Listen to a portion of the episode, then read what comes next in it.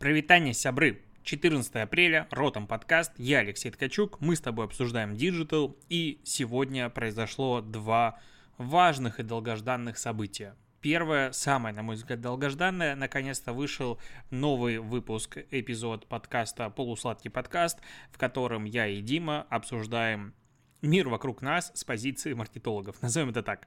А, в целом, надо понимать, что все мои подкасты, три подкаста, э, начались с первого подкаста, что, очевидно, полусладкий подкаст. И вторая вещь, что Мэйв, как платформа в целом, тоже, можно сказать, пошла от э, подкаста полусладкий, потому что мы как бы год сначала что-то делали, экспериментировали, пробовали, поняли, что в целом подкастинг — это интересная история, и поняли, насколько там много есть нерешенных проблем, и решили их решить помощью этого проекта. Вот, поэтому полусладкий подкаст это важная, просто важнейшая э, веха в последних двух годах развития меня, там, Димы и других ребят как специалистов, и это подкаст, который очень не хочется забрасывать. Как раз-таки он вышел, мы там пьем вино, обсуждаем какие-то насущные новости, типа там Снайдер Кат немножечко поговорили, поговорили про менеджмент и говорим про клиентский сервис в новом выпуске. Поэтому, если вдруг а, ты забыл вообще про полусладкий подкаст или никогда его не слушал, либо не слушала, я рекомендую тебе послушать. Он такой легкий, ненапряженный, веселый и примерно часовой каждый выпуск. Вот, это была первая новость, не мог не поделиться. Вторая новость, которую еще меньше ждали, потому что, ну, полусладкий подкаст вышел последний эпизод полгода назад, а об этом этой вещи никто, мне кажется, даже и не особо даже думал. Так вот, ФАС, ФАС, это Федеральная антимонопольная служба, завела дело на Яндекс за дискриминацию сторонних сервисов в поиске. Вот это поворот, как говорится, да? В целом, мне кажется, никто даже не предполагал, что в России может быть такая, ну, в целом, что Федеральная антимонопольная служба может все-таки в эту сторону посмотреть. Опять же, контекст очень простой. А, в прошлом году ФАС пожаловались э, крупные сервисы типа Туту, Ру и прочих ребят на Яндекса за то, что они в поиске принижают э, конкурирующие сервисы. И здесь э, очень все просто. То есть у них есть колдунчики, расширенные ответы и много чего, что выводится в первую очередь, а сервисы конкурирующие конкурирующие, типа покупка билетов, афиши и все остальное, они находятся сильно ниже, то есть иногда там на середине экрана. И очевидным образом, что трафик они недополучают. И причем это происходит не из-за того, что а, эти сервисы, допустим, хуже индексируются, точнее, они там хуже представлены в поисковой выдаче. Нет, просто есть... А, технические решения от Яндекса, которые, вот как опять же, расширенные ответы, которые просто не дают туда попасть. И просто Яндекс, сидя на абсолютно бесконечной трубе органического трафика в России, э, ну, так как они занимают больше половины и не, им не требуется инвестировать ресурсов для того, чтобы привлекать трафик, накачивают свои сервисы этим трафиком, э, отдавая ему приоритет. Вот, и пожаловались в антинома... Что-то я заговариваюсь пожаловались в антимонопольную службу, и антимонопольщики решили, ФАС, что все-таки нарушение есть. И срок был до 31 марта, или какой там, да, 31 марта, внести изменения в поисковую выдачу и сделать все равноценным и отчитаться по этому поводу. Яндекс с этим был не согласен, сказал, окей, мы что-то там покрутим. В начале апреля они сказали, ой, ребят, мы не успели, дайте нам еще месяц, а Яндекс месяц не дал. И вынес, вот, э, ну, начал дело э, по поводу того, что Яндекс нарушает, э, соответственно, эти, ну, что Яндекс нарушает антимонопольное законодательство, используя антиконкурентные практики. И здесь э, в целом-то может идти речь, даже если Яндекс проиграет суд, а как бы в России это может быть такая история, э, неожиданно, да, о оборотных штрафах. То есть не штраф типа 5 миллионов рублей, типа для Яндекса, что это такое? Ну, завтраки в один день отменят.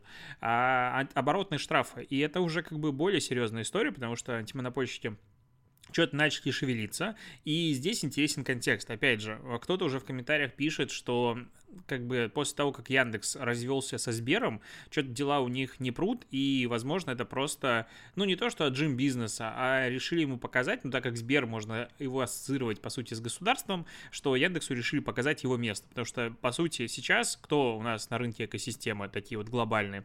Яндекс и Mail.ru Сбер, который сейчас тоже разводится. Соответственно, будет Mail.ru, Сбер и Яндекс. И очевидным образом, что Сберу будет помогать. И, возможно, это не дело именно из-за а, антимонопольного поведения, а дело по принципу, ребят, давайте вы охладите свой пыл.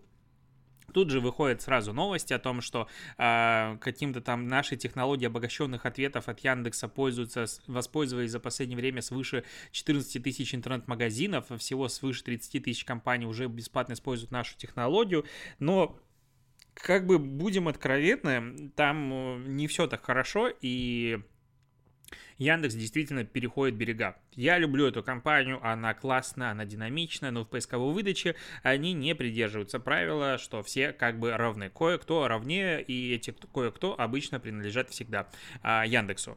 И я считаю, что будет максимально правильно и корректно признать все-таки м, поисковую выдачу и Гугла и Яндекса условными вещами, в которых все равны. То есть Яндекс и Google не могут распоряжаться ими, хотя да, это принадлежит им как компаниям, а, не могут распоряжаться как им угодно. И опять же, самая забавная история, когда начинает доказывать, что это частная компания, она может делать что угодно и, и так далее. Ну, ребят, ну тогда поисковая выдача просто скоро будет состоять на 100% из рекламы, причем Тут же не идет речь о том, что эта реклама, допустим, или эти колдунчики, они неудобны пользователям. Глобально, в целом, они, ну, зачастую свою функцию выполняют, и они плюс-минус удобны, потому что, ну, опять же, в компании работают не дураки, и по-прежнему, если, ну, поисковая выдача будет нерелевантной, будет давать какую-то хрень а пользователям, они просто не будут ей пользоваться, и со временем мигрируют в тот же Google. То есть оно адекватно, то есть дает людям пользу. И говорить о том, что здесь, э, типа,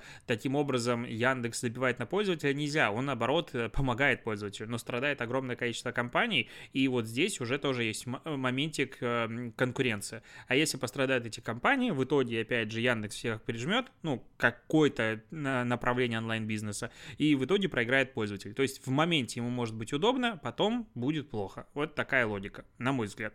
И, ну, как бы хорошо бы эту поисковую выдачу немножечко починить. С другой стороны, Яндекс делает крутые инновации.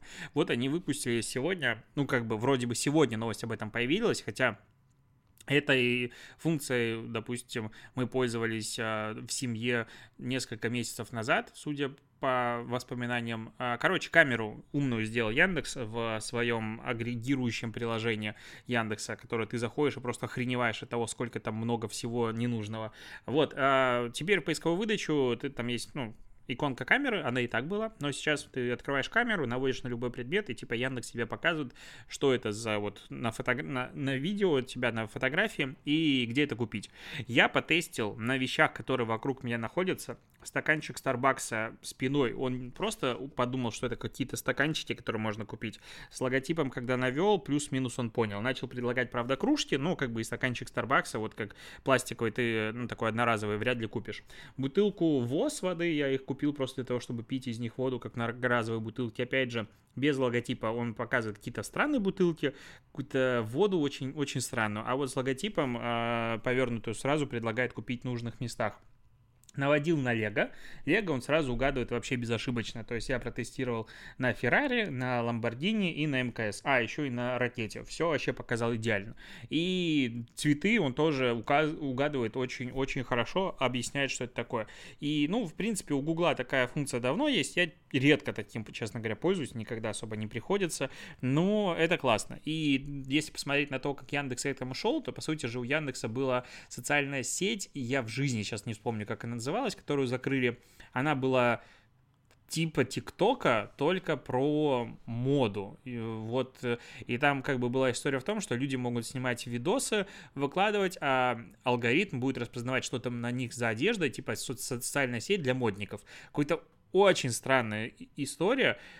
Я помню, мы даже снимались в каком-то ролике, я еще работал в Сеттерсе, и Яндекс к нам приходил, и мы вот э, в одном из роликов их снимались, что-то нам показывали, рассказывали про себя и не полетело. Ну, потому что даже когда я описываю, это звучит странно. Но, видимо, ребята хотели проэкспериментировать, и таким образом, возможно, опять же, с помощью пользователей обучали нейросетку распознавать вещи. Но, конечно, распознать именно одежду — это очень сложная задача, особенно если нет, нет логотипа, потому что что это за вещь, ну, хрен ты поймешь. Вот. А, так, вернемся к Spotify. Spotify выпустил в США умный, в кавычках, плеер для автомобилей с голосовым управлением CarThink. Вот. А, он доступен для подписчиков Spotify Premium. Причем он типа бесплатный, и ты платишь только за подписку. Ну, то есть за доставку, точнее, 7 долларов платишь.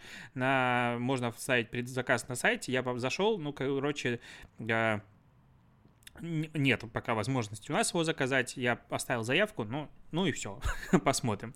Что это такое? Это выглядит как какой-то такой смартфон а, с колесиком сенсорным, который можно крутить, а, экраном, который вешается типа в куда? В эту штуку, так как откуда воздух дует. вот, вот туда он вешается, и ты можешь э, переключать музыку, управлять ей. Как бы она нужна для, того, для тех, у кого нет э, CarPlay в машине, Apple, э, да, это э, CarPlay, либо Android Auto. У меня, кстати, этой штуки нет, у меня э, есть система, ну вот просто какая-то там медиа-система, я ей не пользуюсь никогда, ну, это либо радио, либо, конечно же, просто стриминг через Bluetooth с телефона музыки. А, вот. Вот, да. И Spotify вот для таких, как я, выпускает, получается, отдельное устройство.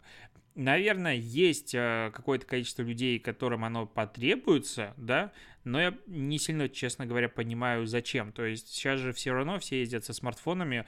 Ну, то есть если у тебя медиа-система, медиа-центр, она адекватно не работает, ты будешь использовать телефон для того, чтобы прокладывать маршрут, ну, навигатор. Кто ездит без навигатора? Никто. Даже если ты знаешь идеальный маршрут, ты все равно простраиваешь дорогу, смотря где пробки. А, и оттуда же включаешь музыку. То есть нафига тебе два устройства вешать куда-то? У меня, допустим, в машине вообще второй некуда повесить. У меня и первое это с трудом можно повесить, там специальный а, держатель, причем типа фирменный, потому что очень все, все, все нестандартно. Вот. А, зачем второе устройство только под музыку? Непонятно. А те, у кого медиа вот этот центр, он и так нормальный, ну и будет работать им. Я, кстати, вот у меня там есть навигация, и она даже работает, можно все вводить. Я, честно, не понимаю, зачем. Ну, то есть, она как-то так странно работает, ты настолько привыкаешь к смартфону, что мне кажется, даже если у меня будет прям идеально работающая система, я все равно захочу вставить смартфон, чтобы на нем делать навигацию. Не знаю, это, возможно, я уже старпер, ну, 30, мне, я уже третий десяток разменял, поэтому, возможно, поэтому. А, Microsoft представил новый Surface Laptop 4 на Intel AMD наушники для бизнеса и впервые за 10 лет переработал веб-камеру. И в этой новости меня интересуют исключительно веб-камеры. И я вот смотрю сравнение, ну так как в Америке они всегда без проблем сравнивают себя с конкурентами, и вот показывают они, а, как в одном и том же освещении обычном домашнем uh, Surface Laptop 4 отображает uh, видео на экране uh, с помощью веб-камеры, и как это делает MacBook Air 2020. И, наверное, он лучше показывает, но слово «переработал» я, честно, не понимаю. Абсолютная говнище, замыленная картинка, которая, ну, просто свет не желтый, а белый. В остальном, тут даже на уменьшенном скриншоте видно, что качество прям лажа. И я этого, честно, понять абсолютно не могу. Ну, неужели так сложно сделать нормальную веб-камеру? А, неужели в ней, не, ну, в целом же есть HD-камеру, которую можно отдельно повесить, которая стримит тебе чуть ли не 4К и все такое. И если это надо, ну, запихните мне туда нормальный модуль, и пускай он адаптируется, какой-нибудь зум будет адаптироваться. Если качество сигнала плохое, он будет уменьшать качество. В остальном случае, пускай у меня Full HD будет хреначить, и все будет хорошо. Вот честно. Это какая-то магия, это какая-то загадка. Когда мы тут все сели на карантины, ну и все начали работать в Zoom, в Skype, все на удаленке. Ну и веб-камера стала очень важной вещью, про это постоянно говорят. А, Apple выпускает новую свой MacBook а, осенью. Понятно, что, возможно, они успели переработать, но мне кажется, можно было бы что-то переадаптировать с абсолютно такой же ублюдочно плохой камерой, которая показывает, я не знаю, какое там расширение, но оно, она плохая. И каждое новое устройство выходит по-прежнему с плохой камерой. И в лаптопе этот от Surface такая же абсолютно убогая камера. В чем проблема? Может, у кого-то есть ответ, напишите мне, я не понимаю. Ну, то есть, это же очевидно удорожание. Ну, у меня вот смартфон, ой, смартфон, кирпич-телефон из 90-х, назовем это так, в котором три сим-карты, он выглядит просто как реально кирпич, ну, то есть это реально телефон выглядит так в 90-х. А, и там даже фонарик есть. И даже в нем есть камера 0,3 мегапикселя. Этот телефон я купил за 2, по-моему, тысячи рублей. здесь, с учетом наценок, с учетом доставок, с учетом всего из Китая, с учетом там третьих рук, условно, которые он проходил. То есть камеры не стоят ничего. Да, понятно, там 0,3 мегапикселя. Ну так я покупаю, блин, вот я MacBook купил, прошку, он в рознице стоит, по-моему, 150 тысяч у нас. Я его купил, по-моему, за 130, ну, типа не РСТшный, потому что мне русские буквы не нужны, а чтобы не сэкономить. Ну, как, какая-то такая история. Это, блин, 2000 долларов. Добавьте мне еще 5 долларов за более хороший модуль камеры. Ну, мне кажется, вот просто если в следующем году, ну, точнее в Apple, в этом году Apple выпустит MacBook, в которых будет нормальная камера, они побьют себе годовые э, продажи вообще за все время, потому что люди пойдут и их купят. Ну, кому они нужны? Абсолютно непонятная мне вещь. Просто нонсенс. Ну, то есть, серьезно, для того, чтобы делать нормально какой-то стриминг э, вебинаров, по-хорошему надо подключать отдельно телефон. Зачем это делать? Ну, либо сделайте мне, опять же, э, вы же экосистема Apple, пускай я подключаю iPhone через кабель и с него буду стримить нормально себе куда-нибудь, чтобы без каких-то костылей, OBS и всего остального. Нет, ни первого, ни второго. Мне кажется, это такие очевидные простые вещи, и такая потребность в этом есть. Опять же, ноутбук с приставкой Pro. Ладно, если мы говорим про Air или какую-нибудь подобную историю. Здесь Pro. Pro для профессионалов. То есть нам это надо. Почему этого нет? Хоть убей, не понимаю. Побомбил. Это надо идти к Семену и записывать подкаст «Меня бомбит» на веб-камеры в ноутбуках. Ну, ну а как это? Как по-другому? Facebook тут начал тестировать сервис быстрых видеосвиданий для добрых людей. Не понимаю, почему для добрых людей. Называется Sparked. А в чем фишка? Ты регистрируешься через Facebook, он тебя сводит с каким-то странным человеком, а, ты общаешься с ним 4 минуты, если все клево, общаешься еще 10, а если все вообще клево, то обмениваешься с ним контактами в а, Messenger, iMessage, либо же Instagram. Почему iMessage и почему Instagram, я не понимаю, но, короче, вот такая история. Пока какая-то закрытая бета, никто еще ничего не понимает, но Facebook уже не первый раз активно дышит в сторону э, дейтинга, и посмотрим, когда у них это получится. Тем временем Роскомнадзор требует от иностранных э, компаний, таких как, опять же, Facebook, э, вот я, кстати, всегда задумываюсь, как говорить правильно, Facebook или Facebook? Я, честно, не знаю, как произносить это правильно. Стыдно сказать, СММщик, да? Так вот, Роскомнадзор требует от иностранных соцсетей локализовать данные россиян, потому что, напоминаю, у нас, по-моему, с 2014 года же, да, есть а, закон а, по которому все компании, которые э, и работают с россиянами, точнее, имеют россияне не большие, они должны перенести данные россиян на локальные сервера в, в Россию. И если, допустим, Apple этот перенос завершил в 2016 году, Microsoft в 2019, всякие LG, Samsung, PayPal, Booting, они это тоже сделали, то что-то Google, Twitter, Facebook, WhatsApp, они не особо торопятся, и этого до сих пор не делают. И напомню, что LinkedIn заблокировали как раз из-за того, что они этот закон не выполняли. На месте ребят из LinkedIn я бы так типа сказал, чуваки, а вы ничего не перепутали, то есть вы нас забанили. Facebook, Instagram и все остальные ребята этого не делают. YouTube как бы тоже входит, опять же, в компанию Google. А, этого не сделали, но они по-прежнему не банятся, и они могут получить штраф от 1 до 6 миллионов рублей. А дальше типа от 6 до 18. И это странная история. Но по сути как бы в Турции Недавно все эти компании, которые у нас что-то не отвечают особо Роскомнадзору, они локализировали данные, и начинается вот эта борьба за локализацию. В целом от этого явно выиграют э, различные провайдеры облачных решений локальных, а, не одним Амазоном, чтобы были едины. Возможно, даже эта инфраструктура мировая интернета станет более э, отказоустойчивой, ну, потому что очевидно, что будет бэкапиться все эти данные еще и у себя, ну, мне прям так кажется, и, короче, данные будут более распределенными, возможно, даже скорость, условно говоря, это вырастет ну, я угораю. А, но когда все сидят на Амазоне, как бы грустненько, потому что Амазон отключает, и все, пиши пропало. Насколько это адекватно требование? Ну, это странно, я не, его не понимаю. С другой стороны, все страны в эту сторону двигаются. И вспомни, как бомбило у американцев, знаешь, это э, рубрика «Что там у этих пиндосов», да? Ужас. А, вспомни, как американцы очень сильно не любили TikTok из-за того, что их данные хранятся э, пользователей на серверах Китая. Ну, как бы, да, Китай это не самая страна передовая с точки зрения цензуры, точнее, в цензуре они как раз самые передовые вот с точки зрения свободы слова и корректности использования данных, возможно, нет. Но, кстати, по поводу ТикТока, так никто тогда и не доказал, что ТикТок использует как-то данные плохо и отслеживает слишком много. Было куча вбросов, а потом понеслась. Очень я, я люблю такие истории, но в целом, как бы, это не первый раз, когда страна требует решить свои проблемы подобным образом. Посмотрим, будет ли все-таки Э, соблюдаться зак- законы или нет. Кстати, тут э, российский суд, я сейчас новость открываю прям параллельно, да, час назад, российский суд обязал Google разблокировать YouTube-канал Царьграда.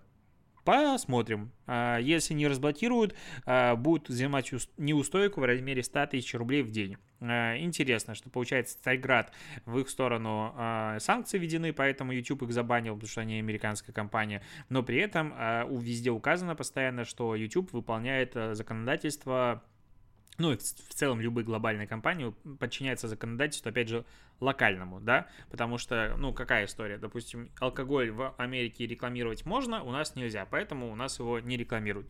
В обратную сторону интересно, насколько это сработает и разбанит ли Царьград. Я, не, я честно, не фанат вообще этого канала и этого медиа, и вообще, то есть мне оно максимально не нравится. С другой стороны, ну, почему он не должен существовать? Как бы, если тебе что-то не нравится, это не значит, что его надо забанить, да? Так вот, Facebook э, по ошибке удалил официальную страницу французского города. А, французский город называется Вилля де Бич. Ну, бич пишется вот прям как бич, только буква Е на конце, но во французском языке она не читается, как обычно, поэтому именно бич. А, и, короче, в нем живет 5000 человек, Facebook его забанил, потому что алгоритмы подумали, что это ругательство. В итоге все-таки Facebook э, разбанил, э, потому что с ним, с офисом Facebook связался президент французского офиса Facebook. А, не, подожди, Мэр говорит, что с ним связался президент французского офиса Facebook, извинился за неудобство и сообщил, что страницу сообщ... восстановили через месяц. А через месяц это, конечно, много. В итоге сейчас города соседние, у которых тоже есть а, название Бич, меняют а, название страниц в Фейсбуке, чтобы, чтобы не забанили. Вот такая вот история. А, и в конце, наверное, расскажу про статейку, которую я прочитал э, на VC аж еще 6 апреля, но она у меня осталась в закладочках. И я все время хотел с тобой ей поделиться. А, короче, есть такое движение в Америке, ну и в целом в западном мире, называется FIRE. А, это типа увольнение досрочное, то есть это ранняя пенсия. Мысль какая? Ты усердно работаешь какое-то непродолжительное в относительно твоей жизни время, допустим, там до 30, 35, 40, 45 лет, ну, в зависимости от твоего дохода, и тратишь точнее откладываешь максимум денег в акции, инвестируешь. А в долги, чтобы задача такая, чтобы максимально быстро накопить настолько много денег, чтобы дивиденды по этим деньгам они, их хватало на жизнь обычную, комфортную для тебя до конца жизни. То есть ты работаешь на перспективу, потом увольняешься и живешь на свои дивиденды, ну, снимаешь какое-то количество денег, тратишь их, и типа вот настоящая жизнь начинается в этот момент. Вот, и есть разные блоги, которые пишут о своем опыте перехода на вот такой вот формат работы, и один из самых известных э, блогов, он называется э, Living a Fee, ну, как бы жизнь а, вот как Fire, а, он забросил блог в 2015 году, когда он а, как раз-таки и вышел на досрочную пенсию. Вот. У него размер изъятия составлял менее 4% от основного капитала, примерно 30 тысяч э, долларов в год, и он комфортно жил. Я вот смотрю, думаю, 30 тысяч долларов в год, что-то как-то немного денег по американским меркам, но он как бы ему хватало. И он написал в итоге новую статью, вот с 15 года ничего не писал, чувак, я представляю, как сложно ему было написать новую, а, новую статью, я тут пару месяцев ничего не пишешь, и сложно собраться и написать, а тут 5 лет. А, короче, он а, описал свой опыт, как раз ничего делания, то есть типа жизни в кайф, вот к которому он стремился. Накопил денег, и все у него было хорошо. Первый год был типа, ну, прикольный, а, он там несколько скромных отпусков съездил, освободился от работы, перестал беспокоиться, ну и начал быть счастливым. Следующий год, 16 вообще был восхитительный, они много путешествовали, Гавайи, Португалия, Франция, они там ездили везде, слушал подкасты, смотрел фильмы, читал книги, играл, короче, наслаждался, был счастлив и с женой проводили все время. Уговорил жену тоже, в том числе, уйти из работы. А потом было вроде бы как э, не так хорошо, но ну, было вроде бы все ок, плюс-минус, но начали с женой они ругаться, и у него жена начала впадать в депрессию, потому что ей ну, наскучил, надоел образ этой жизни. Она хотела начать найти, ну, найти работу, обратно уйти на нее, потому что, как бы, в чем главная проблема, которая у них произошла, что все их друзья, ну, во-первых, они на работе, тебе очень сложно, когда люди работают, и ты не работаешь, ну, а, одинаковые интересы поддерживать, как-то жить единой э, жизнью, ну, что, типа, когда все в графике, а ты не в графике, ну, теряются вот эти вот точки соприкосновения. Но самое, что на них било больше всего в голову, что вокруг народ, скажем так, прогрессирует.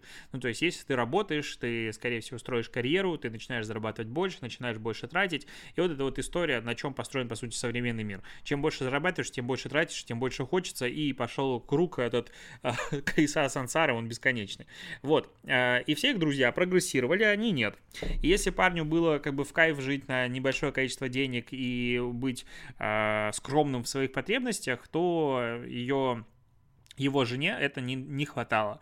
И они вроде бы как много путешествовали, много городов посещали, стран, гуляли каждый день, а, но при этом, короче, жене его не особо это нравилось. Потом он спину себе повредил, а, тратили много денег туда, началась депрессия, была какая-то проблема, и в итоге они расстались, потому что она начала, типа, отношения с другим мужчиной, начала ему изменять, и в итоге вернулась к работе. А он продолжает, а, продолжал кайфовать, а, продолжал, типа, жить один, но понял, что жить одному намного дороже, чем вдвоем. Его не хватило бы, по идее, денег до конца жизни, его накоплений, хотя тут э, сыграл в плюс 20 а, год и дикий рост акций, он начал работать там, типа, пару раз в неделю, какие-то консультации оказывать и все остальное. Но а, какой вывод? Что далеко не всем подходит такой образ жизни. Ну, то есть к FIRE, к, вот идее того, что у тебя есть деньги и ты можешь не работать, многие, ну вот когда там что-то общаешься, относятся очень с большим интересом. То есть, типа, вау, класс, не надо работать. Ну, почему так? Потому что работа зачастую это, ну, не в кайф люди работают, допустим, не маркетологи, а многие люди работают, очевидно, не для того, чтобы они, им, им интересна эта работа, для того, чтобы просто заработать какие-то деньги на жизнь. А, и вот зачастую люди думают, что, блин, если бы не работа, я бы так много всего делал. Я уверен, что я бы не смог. То есть, в целом, я вспоминаю свои какие-то прошлые месяцы, когда там, ну, меня там спрашивают, как ты борешься с выгоранием. И я понял, что я борюсь с выгоранием неочевидным образом. У меня какая-то система внутренняя самозащиты включается, когда я понимаю, что все, как бы, а, слетает уже с катушек э, голова, и я начинаю прям дико выгорать и уставать, и что-то впереди, я просто перестаю работать. внутри. То есть я не могу себя заставить работать, я иду и прокрастинирую круглосуточно. Типа смотришь сериалы, играешь, что угодно делаешь, да, с чувством диким э, синдромом вины того, что ты не работаешь, но при этом э, организм тебе это не дает. И ты просто какое-то время не работаешь, ничего не делаешь настолько долго, что потом ты говоришь, не, ну, что-то надо сделать. У тебя внутри так много идей накапливается, что просто идешь и начинаешь работать, и вот такое вот как бы переключение. И вот если я начинаю думать, что не работать, допустим, месяц, ну, то есть прям вообще ничего не делать. То есть не просто не, там, не вести какие-то проекты, не делать аудиты, что-то подобное, а вот прям вообще перестать читать новости и все остальное, я, наверное, сойду с ума через неделю. И через две, ну, точно я психану. Ну, возможно, это, знаешь, как синдром отмены как от кофе, сигарет, алкоголя, любой другой зависимости. Ты какой-то момент просто страдаешь, а потом переборол себя и станешь счастливым, но я, наверное, не хочу испытать это ощущение. Я люблю свою работу, я прям наслаждаюсь этим. Ну, то есть буквально мое хобби — читать новости, разбираться в рекламе, а, что-то погружаться в digital, заниматься какими-то настройками, изучением а, аналитики, и вот в этом всем копаться — это и есть а, моя работа. Хобби — это работа. И мне кажется, ну, все самые счастливые люди — это те, которые занимаются своим делом не потому, что им за это платят, а потому, что им это в кайф. И, ну, вот у меня плюс-минус так, так, такое. Да, есть какие-то нюансы, которыми там заниматься хочется меньше или больше, но в любом случае это кайф. И вот в этом случае я не понимаю вообще для себя, конечно же, идея о том, что выйти на какую-то раннюю пенсию, не работать. Мне хочется развиваться. Да, это не нужно всем, но и идея FIRE, на мой взгляд, она тоже подходит далеко не каждому человеку, и не надо относиться к вот этой инициативе э, как, э, что, как сказать, как идеальная система ценностей, потому что очень многие авторы э, таких блогов, они пытаются убедить всех, что ты можешь вот накопить какое-то количество денег и потом жить счастливо. Ну, ну не знаю, мне кажется, вот э, без работы люди перестают развиваться. Ну, то есть, а что еще делать? Ну, вот если подумать, что у тебя освобождается вот абсолютно весь день, и ты можешь заниматься вот прям всем чем угодно ну и чем угодно. Ну, допустим, окей, заводишь детей, начинаешь заниматься ими, как-то, наверное, круглосуточно. В какой-то момент дети начинают жить в любом случае своей жизнью. Ну, то есть, окей, когда они маленькие, ты им уделяешь 100% времени, потом они как бы начинают жить своей жизнью. И ты остаешься с такой дырой внутри себя, потому что больше ты ничем не можешь заниматься. Какие-то хобби, ну, хобби в любом случае станет в какой-то момент, скорее всего, работой. Там даже если ты будешь кататься целыми днями на велосипеде, бегать, не знаю, на рыбалку ездить, все остальное, ну, мне кажется, эта монотонность, она тебя просто погубит. А, играть в игры, ну, ну нет, не получится. Смотреть фильмы, да сдохнешь ты столько смотреть. Книги читать аналогично. То есть, а чем заниматься в это время? Если ты не работаешь. Мне кажется, люди после пенсии, ну, когда выходят на пенсию, умирают быстро, а, потому что не знают, чем заняться, и они просто такие потухли, и как бы все. Ну, потому что, ну, все, твоя жизнь закончилась. Мне кажется, ну, без какого-то развития, без какого-то прогресса очень, очень грустно. То есть, ну, в любом случае, что-то надо делать, что-то надо как-то развиваться, что-то надо как-то двигаться вперед. Вот. Ну, или же это может быть какими-то периодами. То есть ты заработал, вышел на какой-то такой отпускной режим, что-то делаешь, э, развиваешься, а потом, ну, как бы опять начинаешь работать дальше. Возможно, какими-то такими периодами, многолетними, но в любом случае что-то как будто надо двигаться.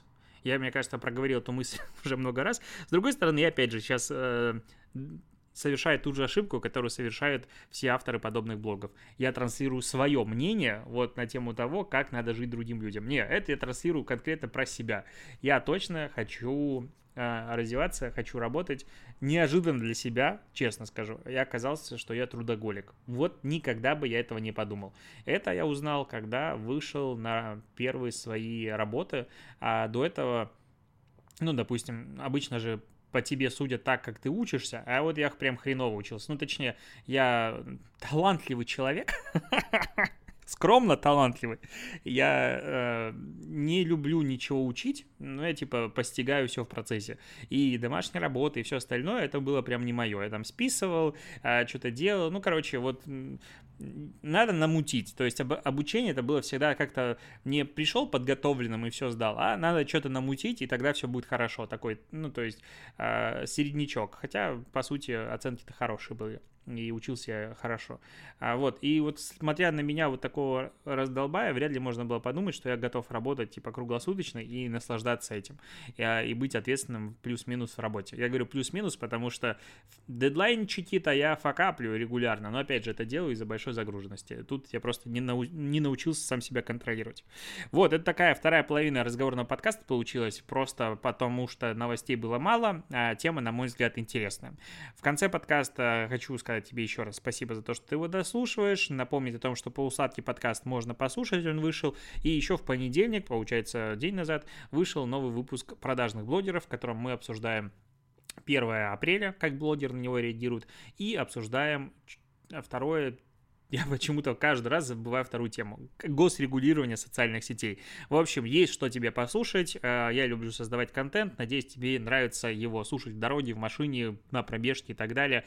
Нравится, короче, его потреблять. На этом точно все. Покеда.